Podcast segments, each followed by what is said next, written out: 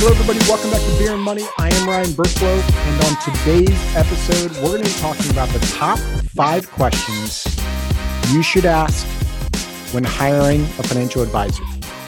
Before I get into that, though, let me talk about what I'm drinking today. So, today I'm drinking the Profuse Juice from 10 Barrel Brewing.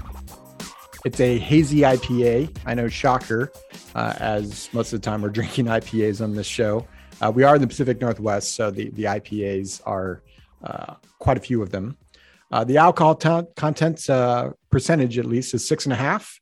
IBUs are at 45. I'm always a big fan of, of hazy IPA. This one's pretty solid. Uh, from a bottle cap rating, I'm going to give it uh, a seven. Um, in Pacific Northwest, there's so many IPAs, it's hard to really hit that nine or 10 uh, bottle cap rating. But this one's pretty solid, though. It, hazy IPA, right? It's going to be hazy, hazy filling. Got a little bit of a fruit uh, flavor to it, but it, it's solid, especially um, drinking it uh, in the summer in the heat. It's just a, a, good, solid beer for that time. So definitely try them out. 10 Barrel Brewing. That's uh, Profuse Juice is the name of the beer. So let's dive into it. So as I'm talking with neighbors or as I'm talking with different people, I, I even get emails um, from people that are like, Hey, heard your podcast. I'm wanting a local advisor. I don't want to work with someone over Zoom. So that's why they're asking me. They're, they're wondering what questions should I be asking your financial advisor?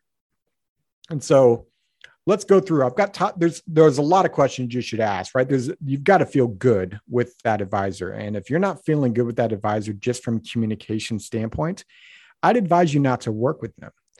You know, that advisor's job is to educate you so that you can make financial decisions uh, based on your goals and they're there to help you. And if you're not feeling it and you're going to be dreading those meetings, obviously you shouldn't work with that, that person. But the questions you should ask that advisor number one is, are they a fiduciary?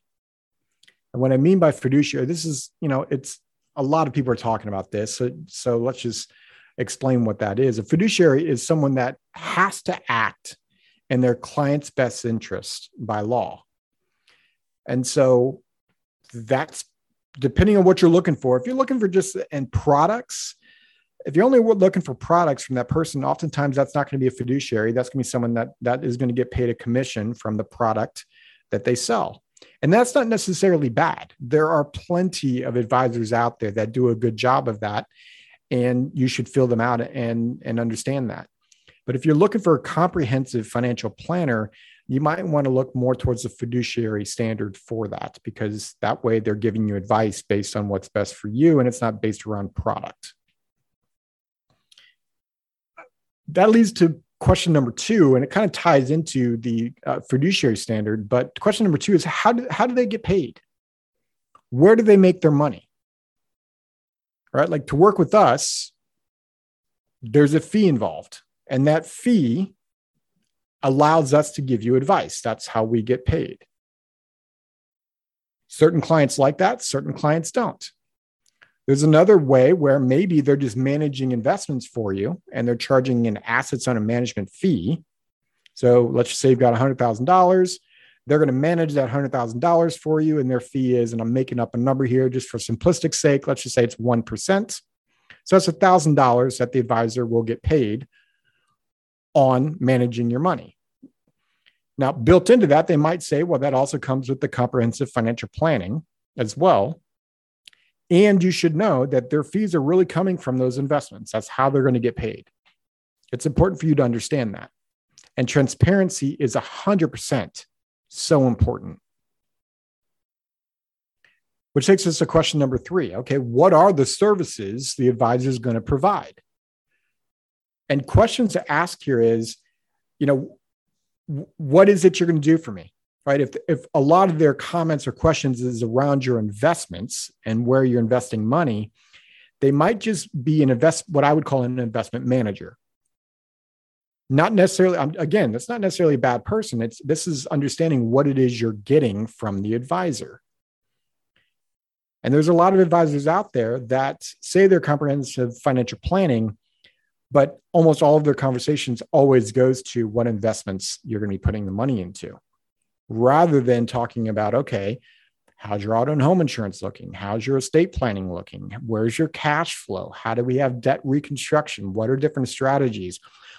What are your goals? How do those right? That's holistic financial planning and it's based around that. If they only get paid on investments and they're only talking about investments maybe they're just an investment manager. Question number four How would the relationship work?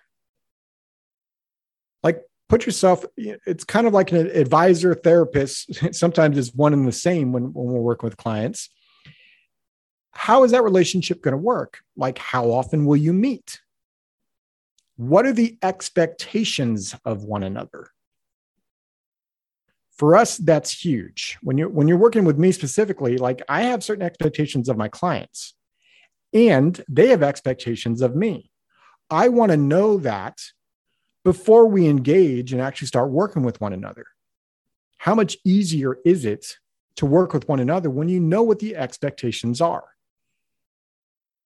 Like a prime example, and this is just simplistic, but I, I think those of you listening will understand where I'm coming from on this on both sides one of the questions I often ask a client is, Hey, what's your expectations of me in terms of turnaround time if you were to call or email me? And a lot of people will say like 24 or 48 hours, unless it's like Friday and about to go into the weekend. So their expectation of me is to respond to the email or call in 24 to 48 hours. That's huge for me going in because how many of you maybe have an advisor, have a professional in your life, and it takes them a long time to get back to you? Do they know that you're expecting them to get back to you at a quicker time? I want to know that. Now, I also have expectations of my clients where if I were to email and call them, I expect a turnaround time because this is a relationship. We need to make sure we're on the same page. And if there's something burning or something out there that I need to communicate with them, we have to have that open that open communication and open expectation. How often do you meet with them, right? Is this an advisor that typically meets with you once a year? Is that what you want? Not bad or good. Is that what you want? Do you want to meet quarterly? Like, how does that look like? Which takes us to question number five. And this, I think, is a key one because it helps you understand who the advisor typically works with. And the question is who do you do your best work for? So, Alex and I, we tend to work with tech professionals. We tend to work with professionals that get stock options, RSUs, ISOs. We tend to get professionals in that arena because they've got concerns around what to do with those. How does cash flow work into that? How do they maximize the benefits? How are they maximizing their plan? So when I can talk into that and speak their language, obviously it makes more sense for them to work with me because I understand it easier. Now, that doesn't mean that I can't work with someone else that's not in tech, but maybe you shouldn't work with me. Maybe you want to work with someone that understands exactly what you're going through. And so, who do you do your best work for? That kind of gives you like who it is that typically work with. Do they typically work with retirees? like I tend to work with people that really kind of look like me, right? So I'm I'm about to be 42. I've got two kids. One's about to go to college. Right? I'm married. I make a certain income. I've got a bunch of friends that happen to go to Amazon. So that's why I got into that tech industry right? We make good money. We have concerns around taxation. We have concerns around getting our kids' education done. We have concerns around maximizing the money that we're making right now and taking advantage of uh, the benefits that the company provides.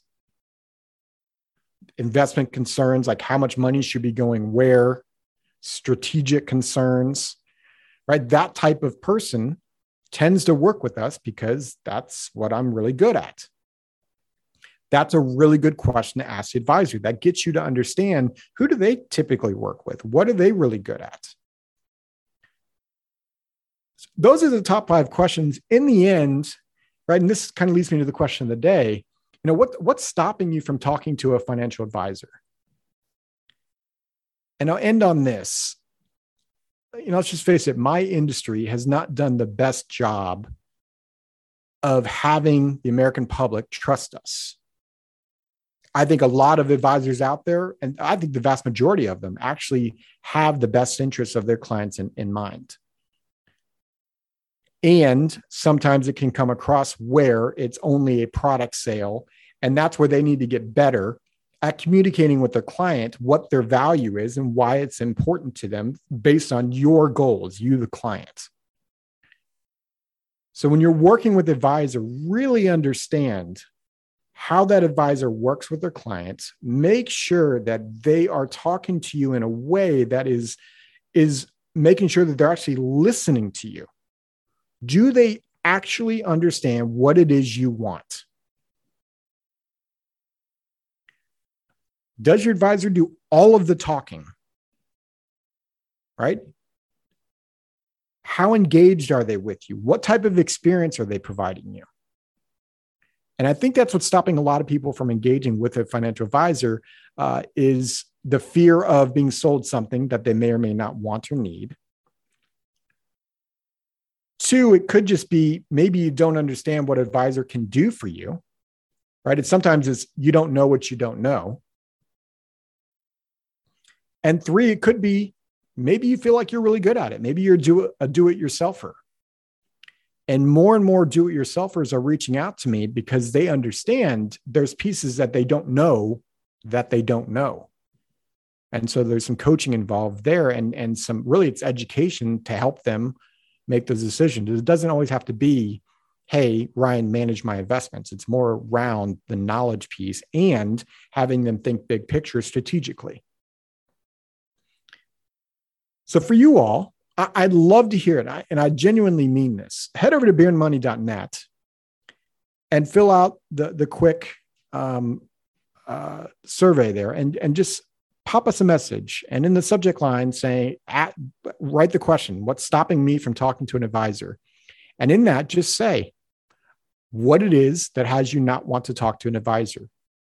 Promise you, we will not, re- if you put that in the subject line, we will not reach back out to you to try to engage with you as a client. I'm genuinely interested in hearing from you all as to what's on your mind and maybe why you're not working with an advisor. Selfishly, to help us be better at what we do. I hope this episode was valuable.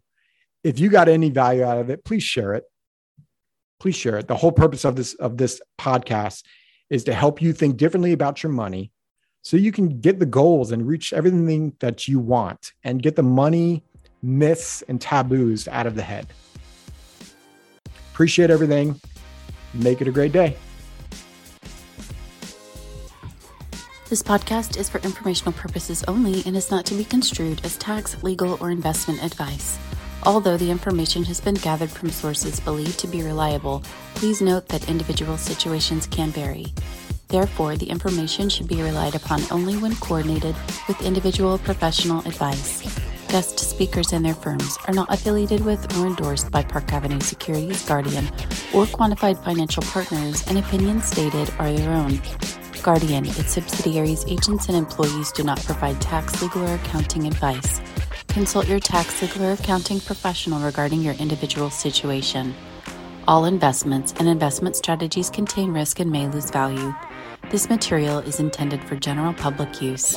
By providing this content, Park Avenue Securities LLC is not undertaking to provide investment advice or a recommendation for any specific individual or situation, or to otherwise act in a fiduciary capacity. Please contact a representative for guidance and information that is specific to your individual situation. Ryan and Alex are registered representatives and financial advisors of Park Avenue Securities LLC. OSJ 200 Market Street, Suite 1850, Portland, Oregon 97201. Phone number 503 221 1226. Securities products and advisory services offered through Park Avenue Securities member FINRA SIPC. Financial representatives of the Guardian Life Insurance Company of America, Guardian, New York, New York. Park Avenue Securities is a wholly owned subsidiary of Guardian. Quantified Financial Partners is not an affiliate or subsidiary of Park Avenue Securities or Guardian. Ryan Burklo, AR Insurance License Number 153-19412. CA Insurance License Number 0K24924. Alexander Collins, AR Insurance License Number 7264699. CA Insurance License Number 0H24806. Pinpoint Number 2022 140446. Expiration July 2024.